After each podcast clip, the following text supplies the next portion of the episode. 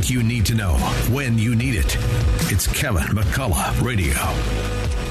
Well, you may have heard uh, Sarah Huckabee Sanders' response to the State of the Union last night. And if you speak Spanish, you may have heard the Latino response uh, to the State of the Union. But uh, someone else wanted to make a response to last night's State of the Union. Take a listen. Here's the real State of the Union. Over the past two years under Biden, millions and millions of illegal aliens from 160 different countries have stormed across our southern border. Drug cartels are now raking in billions of dollars from smuggling poison to kill our people and to kill our children. Savage killers, rapists, and violent criminals are being released from jail to continue their crime wave, and under Biden, the murder rate has reached the highest in the history of our country. Biden and the radical Democrats have wasted trillions of dollars and caused the worst inflation in half a century Real wages are down 21 months in a row. Gas prices have soared and are now going up much higher than even before. And the typical American family is paying $2,200 in increased energy and food costs each year. Joe Biden's weaponized Justice Department, and I'm a victim of it, is persecuting his political opponents. His administration is waging war on free speech.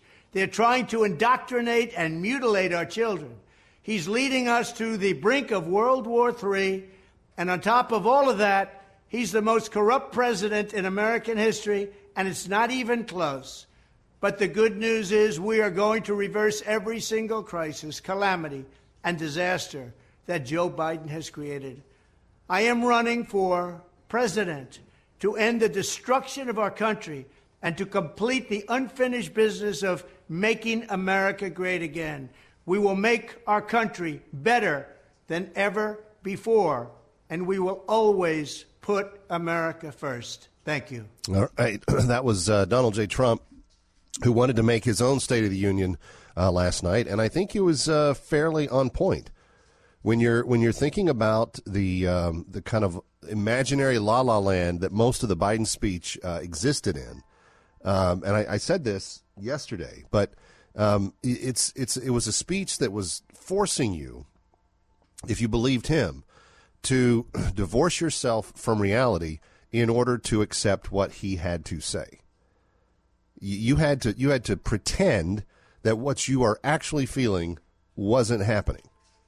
And I don't know about you, but I went to the store on my bride's behalf earlier this week. I said, hey, I'll, I'll run and pick up the groceries. Just send a list. I'd had several people tell me, Kev, did you know that eggs are $10 a carton now? $10 a carton. That's more than a dollar per egg. Well, every carton of eggs on the shelf was between 8 and $11, no matter how big the eggs were or small. 8 to 11 bucks per carton of eggs. I don't know if you can absorb that that amount of cost, but I, I know a lot of people that that is really painful for. That's where we're at. And that's why Trump wants to have another shot at it. He wants to he wants to try to fix it. He doesn't want to just put up with the same old same old. And we have to be thankful that there's someone who's at least saying uh, they'll put themselves forward for that idea. By the way, wouldn't Sarah Huckabee Sanders make an interesting running mate for one Donald J. Trump? Kevin McCullough, chew on that for a bit.